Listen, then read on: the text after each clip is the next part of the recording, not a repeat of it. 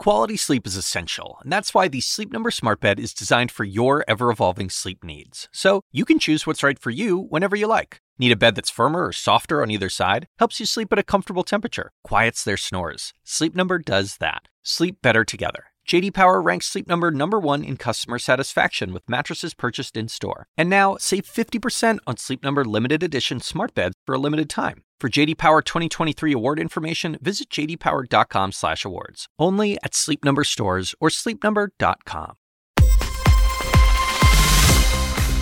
Live from New York, I'm Julia Chatterley. This is First Move, and here's your need to know. Omicron optimism. Pfizer says a third vaccine dose neutralizes the variant. Angela's auf Wiedersehen. Olaf Scholz sworn in as Germany's new chancellor. And party probe. Boris Johnson says claims his office flouted COVID lockdown rules will be investigated.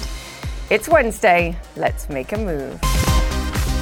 Warm welcome to First Move once again, where we're following two breaking news stories at this hour. The changing of the guard in Germany as new Chancellor Olaf Scholz takes power, plus highly significant and encouraging news on the fight against the new COVID variant. Just released data from Pfizer and its partner BioNTech say three doses of their vaccine, quote, neutralizes the Omicron variant in lab tests. They caution, though, some lack of clarity over how much protection two doses provide. Pfizer also disclosing that it continues to develop an Omicron specific version of the vaccine. We will discuss all the details shortly. Important developments, but we also need further study and verification, and we need to understand the behavior of vaccines against this variant in the real world and not just in a lab. Yet, global investors are encouraged. US futures set to advance following the best two day rally on Wall Street this year. Europe cautious. Of course, it remains deep in the grip of Delta, that variant surge. Also, let's remember that millions of people in the developing world are still desperately awaiting their first vaccine dose, never mind their third. We'll discuss all of this with the African Regional Director of the World Health Organization, plus the pandemic view Plus, the pandemic view from Brazil. Sao Paulo's Governor João Dória will discuss the state's response to the variant. But first, I want to get over to Germany because former Chancellor Angela Merkel is speaking. Government spokesman, I believe the uh, ministers here in at the Chancellery. I would like to welcome you all also on behalf of all those who held this position before position beforehand. Uh, since I'm no longer a member of parliament, I was not able to uh, present my personal congratulations to Olaf Scholz, so I would like to do this now. Congratulations, dear Chancellor, dear Olaf Scholz. I know from experience that this is a moving moment to be elected to this office. You may uh, sense that it is an exciting and challenging task, a fulfilling task, and if one approaches it, it is also one of the most beautiful tasks there are to be responsible for this country. So I wish you all the best from the bottom of my heart, and uh, that you should always be fortunate in your endeavors on behalf of this uh, country. We are uh, meeting here today in a small circle. When uh, years ago I took over this task from Gerd Schröder, the whole stairs here had uh, staff standing on it who some of them are now listening to us. And uh, I can tell you that you will find a team here that is full of passion, uh, full of commitment in their work, uh, every day and night, if necessary, who are always ready, motivated, who are full of good ideas, expertise, and that holds true for everyone from the interior uh, and all resort heads, uh, from the kitchen staff through to the post room and in the many, many tasks that have to work uh, like gears interacting with each other here. Anyone applying here to, to work here, stuff, uh, uh, and to working here know what politics means. That when you enter here in the morning, you don't know what the day will bring. And uh, you may always be prepared to have to uh, pay attention to very new, unexpected unexpected challenges. I know that you are highly motivated in uh, taking on your work here today. And so uh, please take possession of this house and um, use this house in your work for the best of our country. That is my wish, and for that, I wish you all the very best.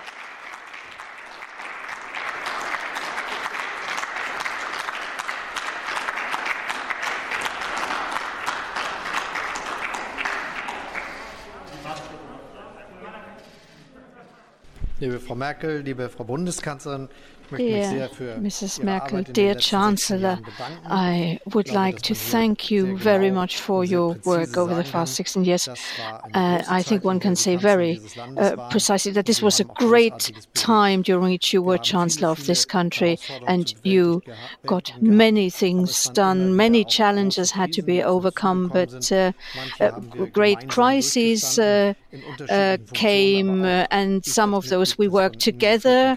In various capacities, me also heading the cabinet. Uh, I remember 2009, the great challenges with the migration 2015, and now, of course, the great economic social challenge uh, linked with the corona pandemic. This has uh, forged us together, and between us there has always been a close cooperation based on trust. And I think this is good because it shows that we are a strong dem democracy that can perform with a great consensus between the Democrats who are responsible for it. And this will be our strength, continue to be our strength. But you have shaped this country and this government and this House house.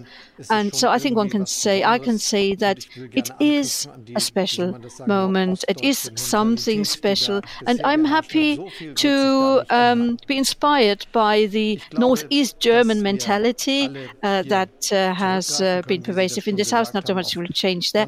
I think we can uh, draw back uh, on the great work that has been done by many here, the staff of this house.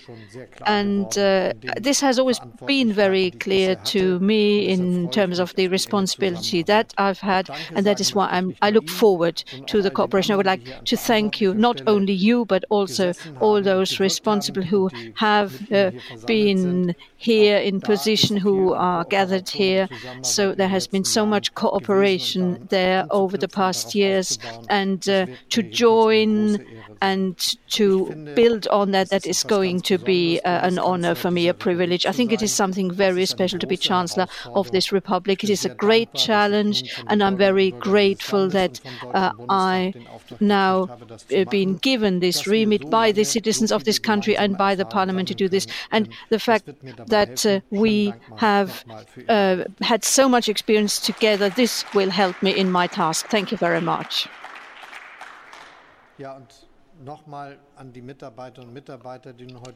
And uh, yeah, to the staff who uh, are not here to do, but who are listening uh, online streams in the various offices. Thank you very much for the work you have done, for the work that you will done. I I will build on it. I will rely on it, and uh, the transition which we have got here now happens with a great crisis that is not concluded, and um, it means that we will all have to work together jointly, and I think we will do that.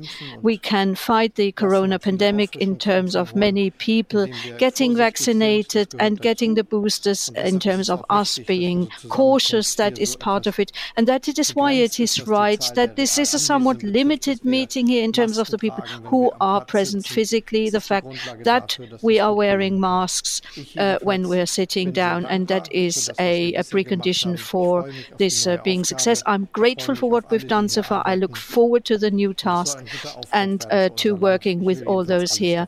And um, I will do everything that this will be another good start for our country.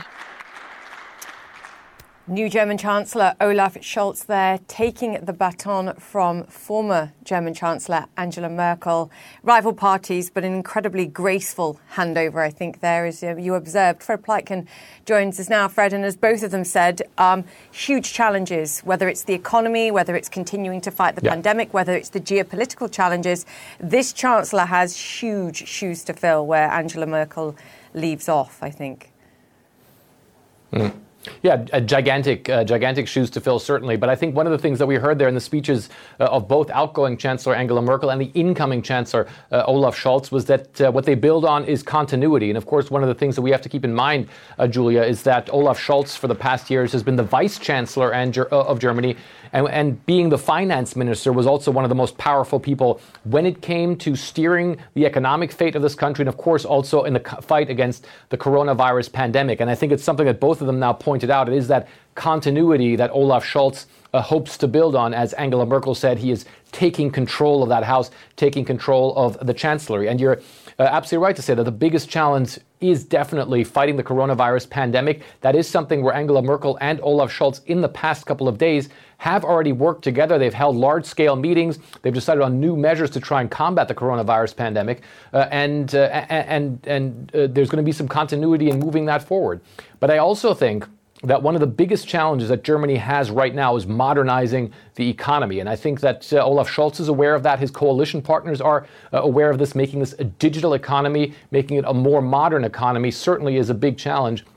And I think what we're going to see from this new government, and it's very important, you are going to see Germany move even more than it has so before uh, into a big transatlantic partnership with the United States. Olaf Scholz is no secret is a big admirer uh, of President uh, Joe Biden. He has said in the past that he is very grateful for Joe Biden bringing back, as he puts it, multilateralism into the U.S.'s foreign policy. That's something that Olaf Scholz once again said just yesterday. And he's also a big fan and, and a big supporter of President Joe Biden's plan for global minimum tax. That's also one of the big things that Olaf Scholz has been fighting for for the past past couple of years. So you can see that there's uh, going to be very close relations with the United States, with this new government, but in general also a lot of continuity uh, in German politics, even as you have a chancellor from the rival party uh, of the one that Angela Merkel was in. Julia?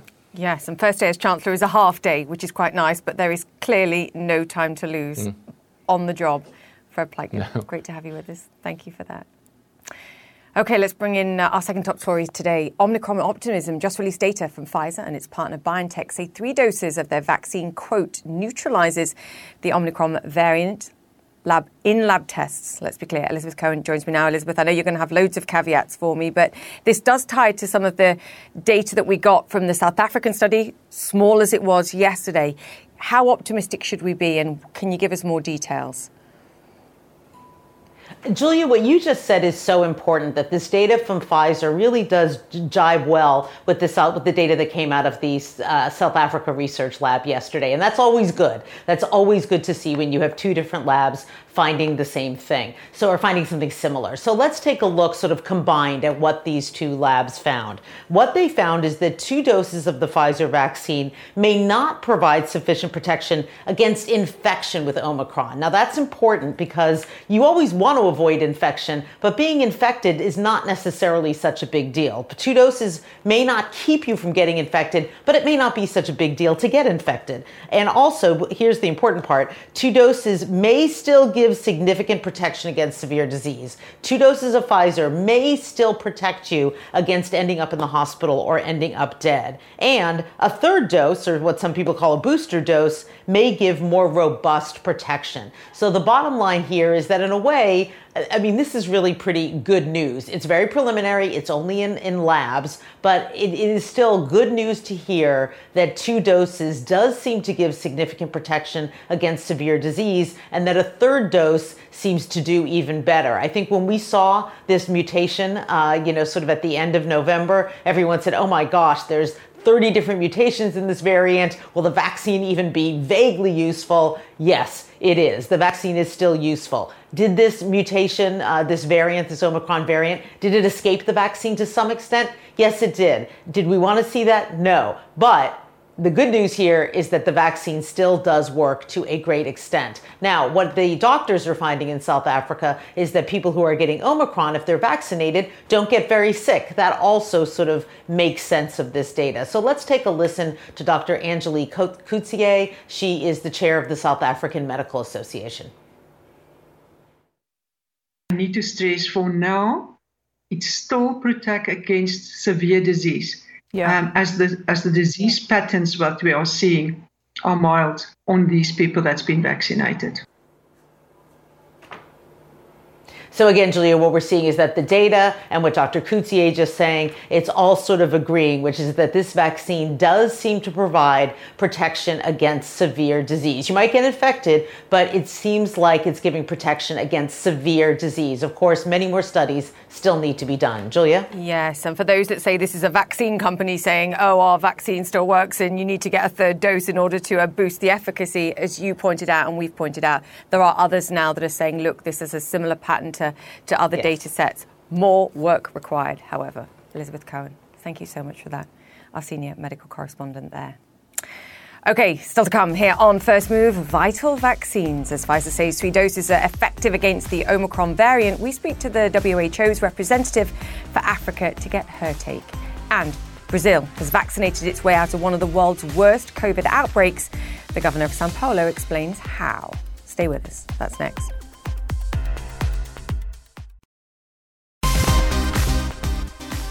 Welcome back to First Move. As we've heard, my apologies, initial studies from the makers of Pfizer BioNTech vaccine show three doses of their drug can neutralize the Omicron coronavirus variant. The companies say two doses may still provide protection against severe disease. Pfizer says two shots and a booster remain the best course of action to prevent the spread of COVID 19. And if it's needed, a vaccine specifically for Omicron could be ready by March. The company's chief scientific officer spoke to CNN a short while ago. Two doses is on the weekend against this new variant. T cells may help you to be protected against severe disease, hospitalization, but it's really time to get the third boost. And you should be very encouraged by this morning's news. Africa, of course, remains the least vaccinated continent. While deliveries are accelerating in many places, a shortage of funds and hesitancy stand in the way. Dr. Matshidiso Moeti is the Regional Director for Africa at the World Health Organization. Dr. Moeti, fantastic to have you on the show. I appreciate your time. I'm vaguely appalled actually to ask your opinion of what you think of the Pfizer announcement this morning when what 80% of the continent hasn't had access to one dose yet. But what do you make of, of what Pfizer BioNTech is saying today?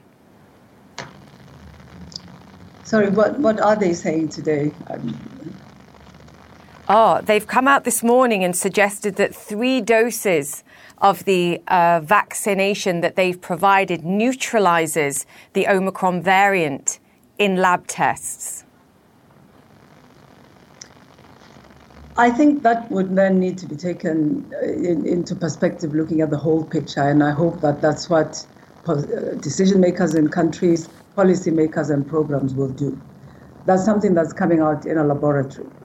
At the same time, we have about 90% overall of people who need a vaccine in Africa not yet vaccinated and we have uh, increasing indication that actually this Omicron var- variant may be more transmissible, but it does not cause severe disease.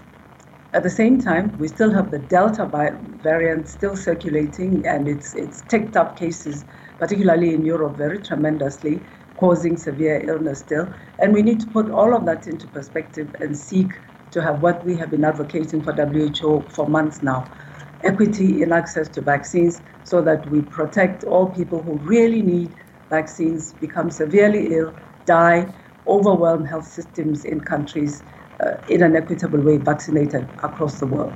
That is what I would say to this information. Yeah, you raise such a good point, and I remember the targets for the World Health Organization for the continent by the end of 2021, and I believe now just five African nations have reached the target for countries there to, to vaccinate at least 40% of their people by the end of this year. Um, was the target just far too ambitious?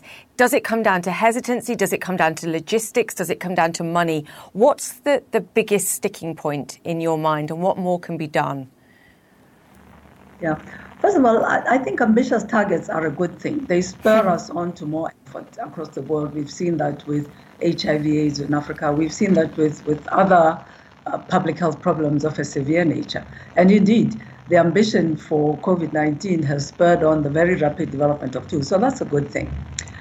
But I do think that we need to be aware that as long as we have countries that have low vaccination rates, we will continue to have more, even more dangerous, possibly uh, variants emerging. So we, we do need to move countries along at the same time. We've had a number of uh, issues uh, challenge African countries. First and foremost, we need to be very clear the primary problem was access to vaccine supplies, while higher income countries had uh, supplies in storage, not in use for very many more, in some cases, times than the, their populations.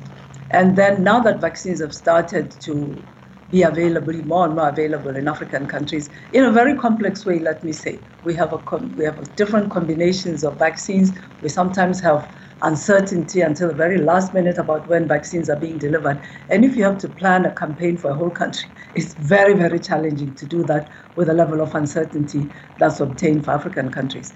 We do indeed have challenges with some populations in Africa being vaccine skeptical for various reasons, including the anti vaxxer movement, which is affecting acceptance all over the world. And then countries are really looking, working to ramp up their capacity to deliver vaccines as they arrive. And we are seeing progressively better readiness among African countries. Primarily, it's been an issue of access to supplies, predictability of supplies, and we hope that this situation will improve soon.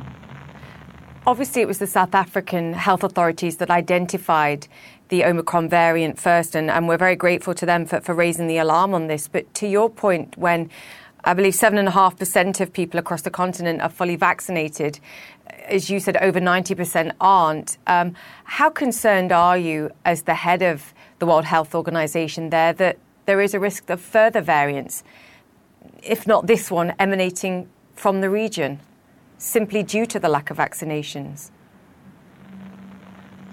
Yes, this is a concern. And, and I think we need to be clear that we're, we're not very certain that this variant emanated from the region. We know it was initially detected in South Africa and in, in a neighboring country, Botswana. And very importantly, it was communicated immediately by these two countries.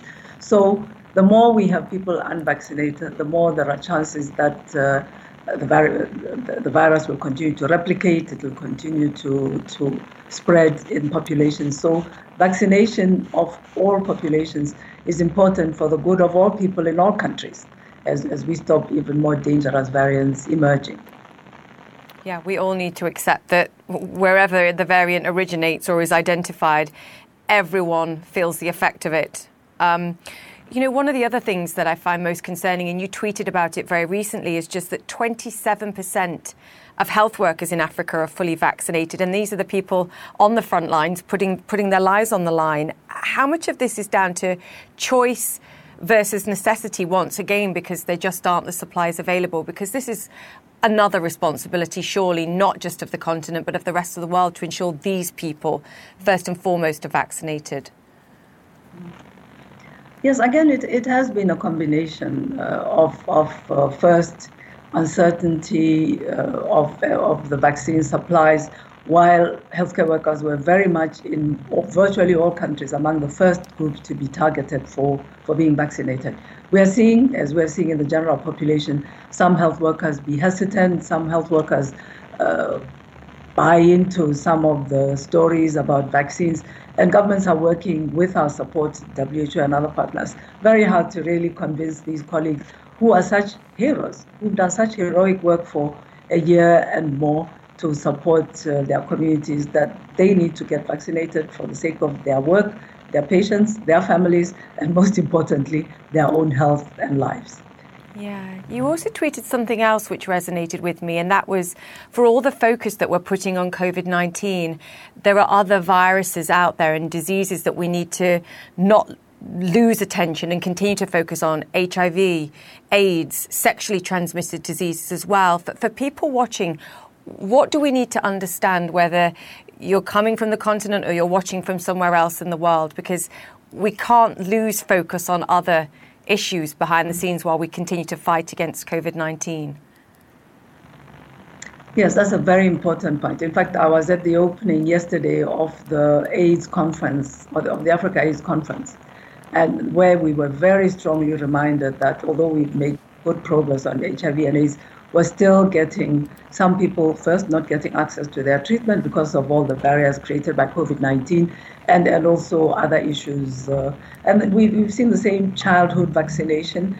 And let me say that this is a particular problem in African countries We have data showing that some services dropped by about 60% wow. at the beginning of the pandemic when there were very strict lockdowns.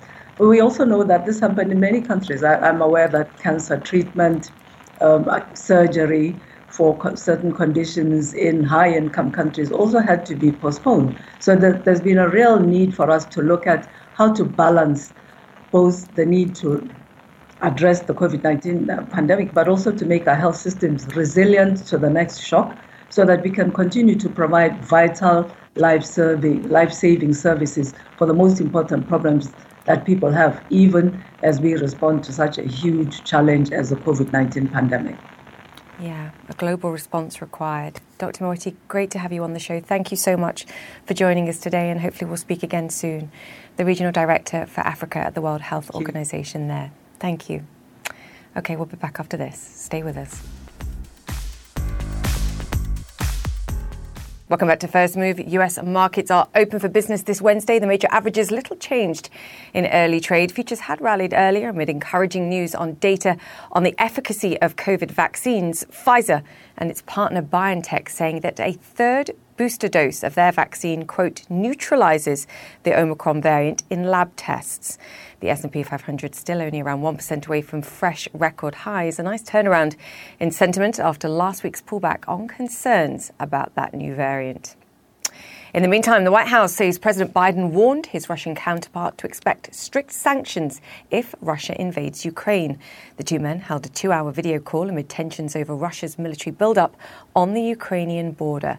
And joining us now is Ian Bremmer, president of Eurasia Group and G Zero Media. And in his recent speech on the state of the world, he outlined what he sees as some of the most powerful global forces today, from China to technologies to Gen Z. Ian, great to have you on the show. Let's talk about Russia, Ukraine, and of course that meeting, digital meeting between the two presidents. How successful do you think it was? Um, it was better than it could have been, uh, and I think a lot of that is because it was set up well. Uh, the United States coordinated with all their key allies in Europe, including the UK, uh, in advance, and that meant they were able to say pretty compellingly that you won't see the kind of non-response in 2021-22 uh, to any further aggression over Ukraine that you did back in 2014 when Crimea was annexed and the little green men popped over the border to take bits of the southeast. Um, that's very different from the unilateralism that the Biden administration was so roundly criticized for uh, during the Afghanistan withdrawal. I think they learned something there. And meanwhile, Putin is by himself. I, I think that's useful. And I think the fact that they're going to continue to engage in diplomacy with the United States acting as a team with its allies, none of whom are happy to see uh, increased Russian aggression on, aggression on Ukraine, I think that's all uh, to the good. So if I were uh, re- reacting to all of this today, for the near term at least, I think we've calmed tensions a bit. It's a cliche, but we often talk about red lines, where uh, US presidents in particular are concerned, and a lack of clarity over where the red lines are.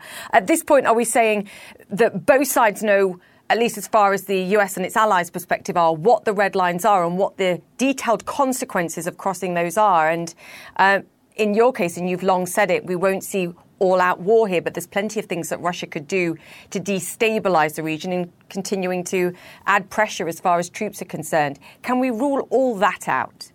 As Julia, a consequence of these meetings exactly meetings? the right question. Yeah. Uh, I mean, I think the, the, there are very clear red lines that if additional territory is taken, that the sanctions that the Russians will face have been laid out clearly and will deeply damage the Russian economy. I think both sides are very clear on that. But the Russians are highly unlikely to make it that easy on the United States and its allies. And if we were to see, uh, for example, um, significant Russian cyber attacks against Ukraine um, or incursion by Russian irregulars that the Russians could plausibly or implausibly deny were part of uh, their formal defense forces, uh, then there I think there's a bigger question about whether the Americans could keep the Europeans together and could respond uh, effectively. So, uh, you know, I don't think we're out of the woods here. And I think the Russians are absolutely going to make this challenging because they're not happy that the Ukrainians have been integrating more closely into NATO over time. They want to put an end to that. Mean, you said that Russia is fearful that Ukraine becomes a member of NATO. I mean, the United States in particular has been non committal on that fact uh, in any case. Do we just hold then at this point? Like, what tips the balance? I think that we can't give the Russians public assurance that Ukraine right. no longer has the sovereign ability to decide what it wants to join. I mean, we're not prepared to throw foreign policy uh, out the bus um, for for Putin. But in reality, of course, some of that has long already existed. Uh, in other words, um, you've got the United States and allies refusing to allow Ukraine to join. And it's been a long time now, uh, precisely because nobody's prepared to offer direct military assurances that we would defend Ukraine if they were attacked the first time in 2014 or again going forward. So, you know, I think it's kind of like Taiwan where there is a level of necessary ambiguity from both sides because the status quo is okay ish. It doesn't satisfy anyone, but we're not willing to tip too far in either direction. You know, this all ties to in part what you were discussing this week and you released your State of the World. And I do want to talk about this because you explore some of the big domestic challenges that both the United States and China face and say actually that creates a, a, vacuum, a gap for other nations to step up and play a role. It also creates a, a, vacuum in space for some of the big tech giants to play a huge role. And we've already seen it. You remember, you mentioned cyber attacks, uh, the SolarWinds response, Microsoft playing a huge part, and that is one example. Tech companies deplatforming US presidents as a result of what we saw on, on January, January the 6th this year. You call it a technopolar moment. Just describe what the technopolar moment is. Uh, it means that, you know, for all of my life, when we're talking about tensions on the global stage, we're talking primarily uh, about governments. And increasingly, that's not true. Increasingly, if you talk about national security, if you talk about the state of the global economy, um, and if you talk uh, about, about domestic politics, increasingly we have to talk about a small number of technology companies based in the United States and China, in addition to governments. And on the one hand, that actually reduces the likelihood of a US versus China Cold War because the incredible power these countries have comes in significant and growing part from these companies that aren't completely aligned at all with the national security interests of Beijing and Washington. On the other hand, it undermines the social contract. It reduces the effective sovereignty of governments that are supposed to be taking care of their citizens because anything that happens in the digital space, in the virtual world, tech companies are sovereign, not governments. And the digital world is becoming more important to all of us for the way we live our lives and for the outcomes of how geopolitics play out. I mean, you define three different business models that these tech companies uh, sort of will evolve to, and they will choose to some degree based on their relationship that they're going to have with governments going forward. You call them globalists, national champions, and tech utopians. And we can sort of define, and you do in the piece, where people are headed already. The Amazons, the Microsofts becoming more like national champions, Apple out there as a globalist. What determines which model, which business model for each of these tech giants ends up the winner in your mind? Well, yeah, I, look, I think one of the big questions is to what extent we actually see a true technology decoupling between the United States and China. Right. Remember, we set up the World Wide Web. It was the idea that there was going to be one global interconnectedness. Globalization was making people and capital and data move faster and faster across borders. Is that now unwinding? It isn't in terms of the global economy, in terms of global commodities, in terms of tourism, uh, even though the pandemic has, you know, delivered a, a temporary shock. But when it comes to data and the internet, crypto, all the rest, increasingly there are signs that the United States and China are creating a splinter net. And that could even become, instead of a metaverse, it could become a splinterverse. Now, if that happens, national champions will become more important. And then you would see something akin to a technology Cold War. And those, those companies that are aligned with China or aligned with the United States will be the most successful. And other countries around the world will have to choose one or the other. That's not where we are today.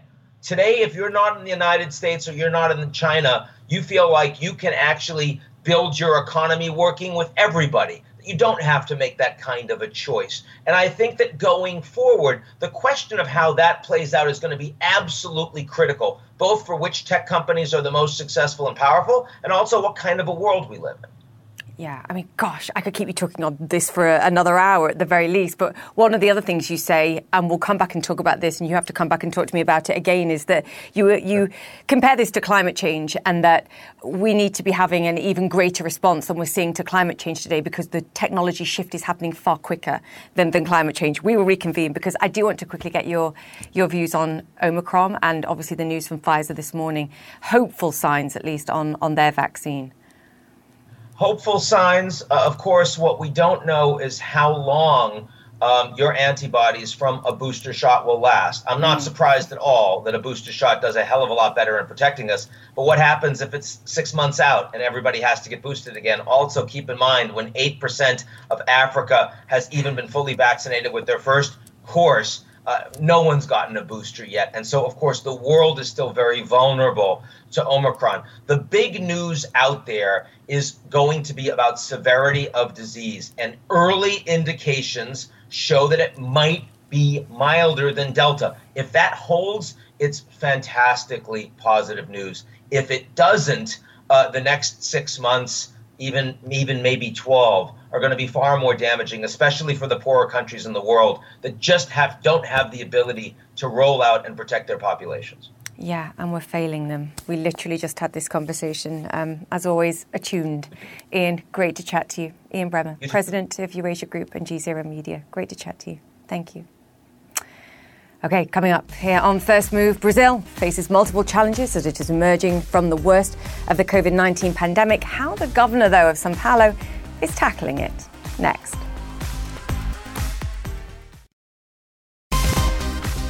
Welcome back to First Move. Brazil wants a global epicenter of the COVID 19 pandemic, staging a turnaround with 65% now of the population fully vaccinated. The daily number of deaths from COVID 19 is now down to around 200 compared to almost 3,000 back in April.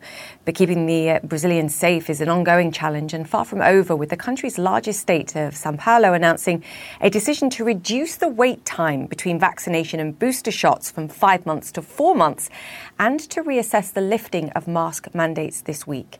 Brazil has also announced a five day quarantine for unvaccinated travellers. Joining us now, I'm pleased to say, is the Governor of Sao Paulo, João Doria. Governor Doria, fantastic to have you on the show once again. Um, let's start with the decision to force unvaccinated travellers to quarantine for five days. You see the bulk of those travellers, your state, coming into the, the country of Brazil. Does that go far enough in your mind, or should the federal government go further? Uh, Julia, thanks for having me. Uh, we are asking right now the federal government to urgently require COVID pass for international travelers that arrive in Brazil. That's the, the, the right way. And Sao Paulo receives two thirds of the foreigners that come by flights to our country. The major airport in Brazil is located in Sao Paulo. So it's mandatory to demand here the same vaccine certificate that Brazilians must show when traveling to Europe or to the USA. And Sao Paulo, Julia, has the most successful vaccination program in Brazil. It would be a shame to put the health of dozens of millions at risk without any justifiable uh, reason. And this is the main reason why Sao Paulo Scientific Committee recommended to us uh, this measure. We have sent an official requirement to the health ministry of Brazil that must assure prudence adopting the COVID pass at our borders and international terminals. So you're saying you don't want unvaccinated visitors coming into Brazil at this moment. President Bolsonaro ruled this out already this week. How confident are you that he will decide to change his mind for the safety of the Brazilian public?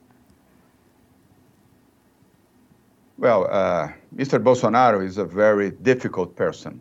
Uh, he's a denialist, as you know, and uh, we here, we our priority is the health and the life of the people. And Brazilian people, Julia, are tired of political issues. We need peace and hope to rebuild this country. What about the mask mandates, Governor?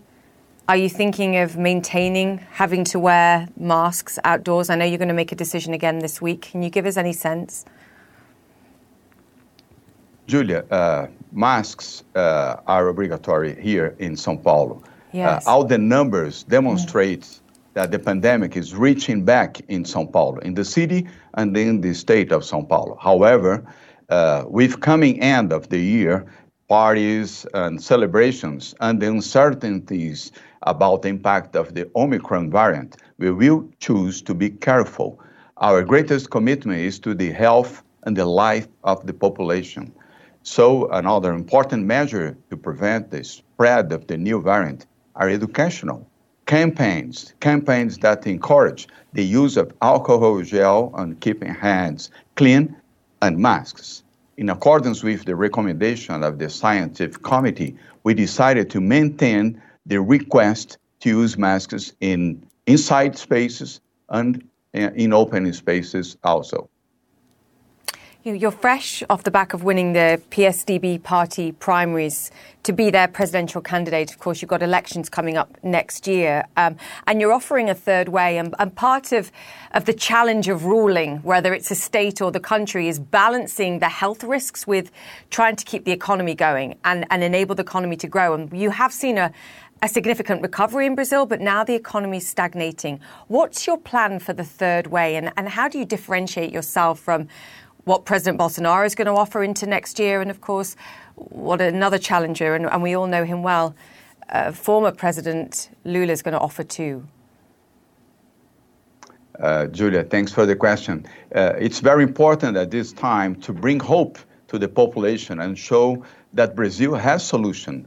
Let's take care of the poorest and rebuild our economy. Here in São Paulo, this is already happening. São Paulo is the most powerful uh, state uh, in Brazil. With advancement of the vaccination, São Paulo has greater economic growth than national and also has break records for public investments and job creation. And this is essential for us. This year's projection for São Paulo growth is 7.5%, much greater than the estimates for Brazil, which is 5.3%.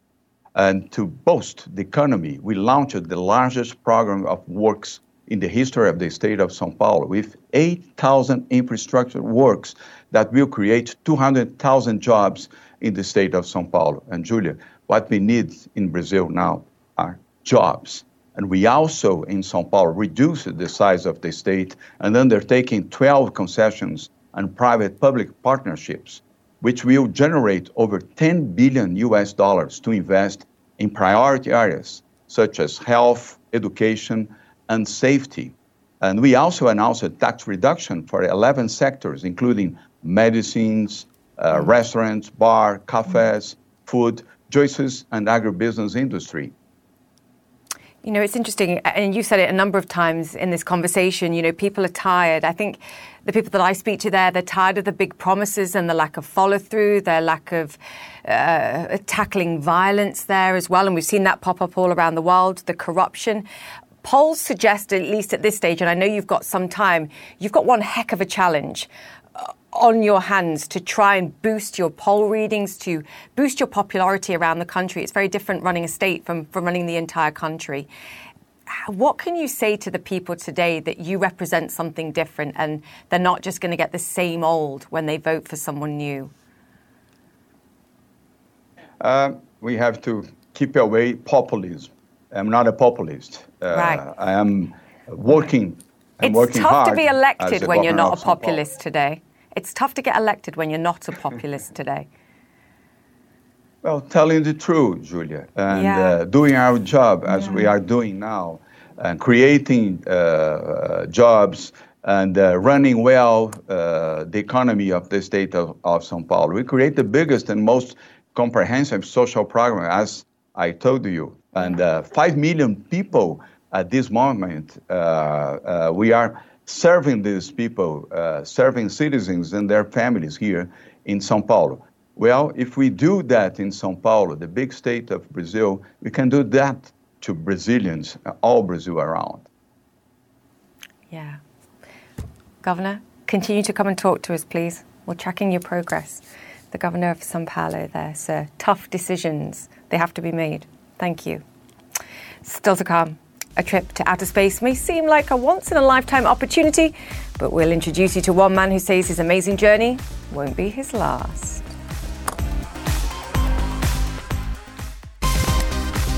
Welcome back to the And Finally on First Move. A capsule carrying a Japanese billionaire docked with the International Space Station around an hour ago.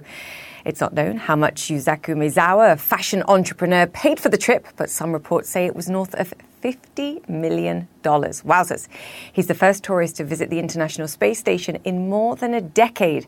And Maezawa says it won't be his last trip. He's also funding a private SpaceX mission to fly around the moon in 2023 pretty cool if you can afford it.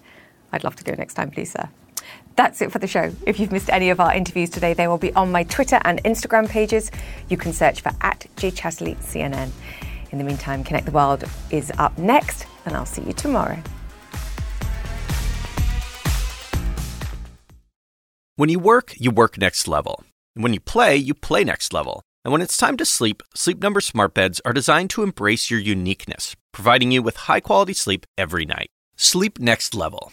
JD Power ranks Sleep Number number 1 in customer satisfaction with mattresses purchased in store. And now, the Queen Sleep Number C4 smart bed is only $1,599. Save $300 for a limited time, only at Sleep Number stores or sleepnumber.com. Prices higher in Alaska and Hawaii. Quality sleep is essential, and that's why the Sleep Number smart bed is designed for your ever-evolving sleep needs. So, you can choose what's right for you whenever you like. Need a bed that's firmer or softer on either side? Helps you sleep at a comfortable temperature, quiets their snores. Sleep Number does that. Sleep better together. JD Power ranks Sleep Number number 1 in customer satisfaction with mattresses purchased in-store. And now, save 50% on Sleep Number limited edition smart beds for a limited time. For JD Power 2023 award information, visit jdpower.com/awards. Only at Sleep Number stores or sleepnumber.com.